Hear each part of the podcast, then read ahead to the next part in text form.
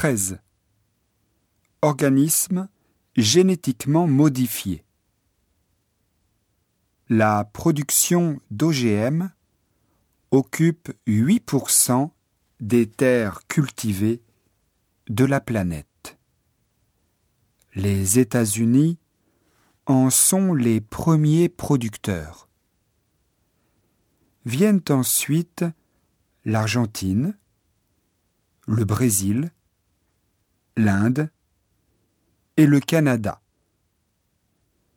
Ces cinq pays produisent la plupart des OGM du monde. Les consommateurs français et japonais semblent plutôt sceptiques vis-à-vis des OGM. En France, on cultive environ 500 hectares de maïs OGM, ce qui est minime. Mais il y a beaucoup de manifestations contre la culture des OGM.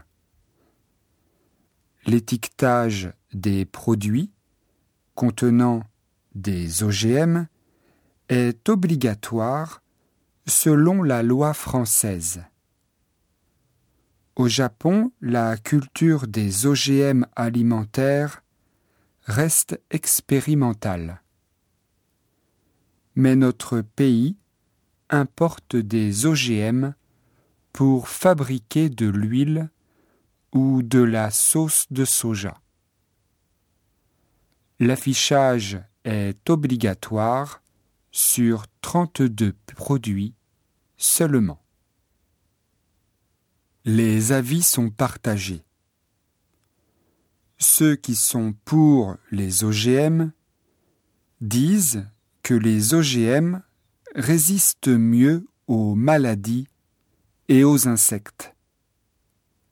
On peut les cultiver avec moins de produits chimiques. Ils sont donc meilleurs pour l'environnement. En plus, ils résistent mieux à la sécheresse ou au froid. Leur culture pourrait résoudre le problème de la faim dans le monde.